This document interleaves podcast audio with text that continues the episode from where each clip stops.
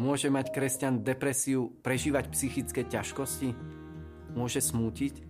Veľmi ma raz prekvapil článok v jednom farskom kresťanskom časopise, kde autor vysvetľoval, že kresťan nemôže mať depresiu, pretože evanílium, radostná zväzť je liekom na všetko.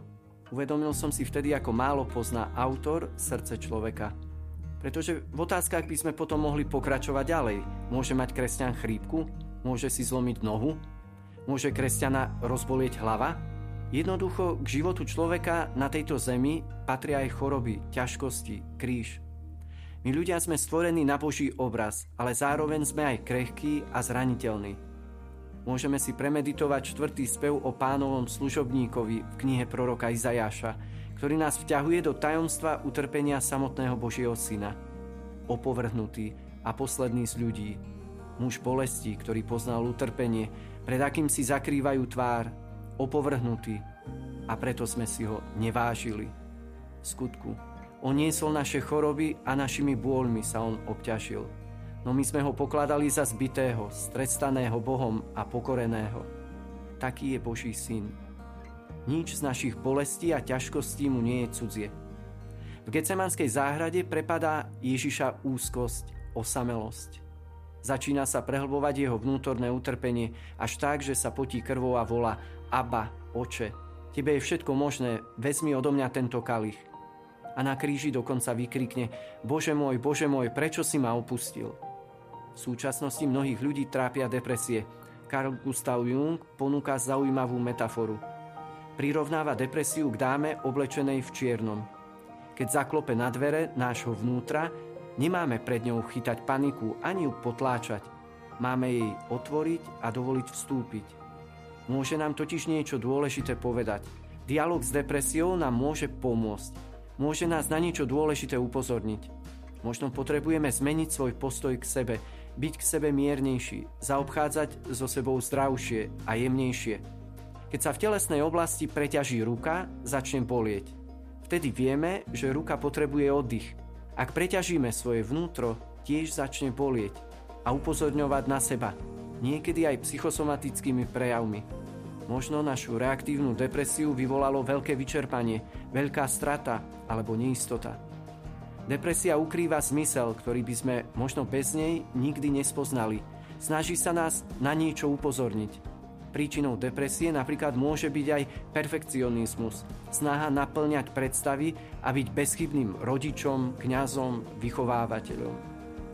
Vtedy sa depresia stáva výzvou zaobchádzať so sebou ľudskejšie. Učiť sa príjmať seba aj s tým, že veci niekedy nezvládam tak, ako by som chcel, alebo ako by som si to predstavoval. K životu patrí aj krehkosť. Nie sme bezchybnými supermanmi, ktorí všetko na 100% zvládajú. Až v nebi bude všetko ideálne. V prípade endogénnych depresí sú potrebné aj lieky. Ak som už zahájil dialog s depresiou, treba sa s ňou zmieriť. Ona mi totiž chce ukázať niečo podstatné v mojom živote. Nie je to vôbec ľahké, keď nás obklopuje temnota, keď sa človek cíti opustený aj samotným Bohom, keď sa nachádzame akoby v tuneli a východ je v nedohľadne. Zmieriť sa s ňou dokážeme, ak v nej nájdeme zmysel – Možno nám naša depresia pomôže rozbiť niektoré nesprávne ilúzie, ktoré sme si vytvorili o sebe, o svojom živote. Možno nám pomôže popraviť nesprávne, prehnané očakávania, ktoré sme na seba naložili v dobrej vôli, alebo vymaniť sa zo starých nezdravých vzorcov.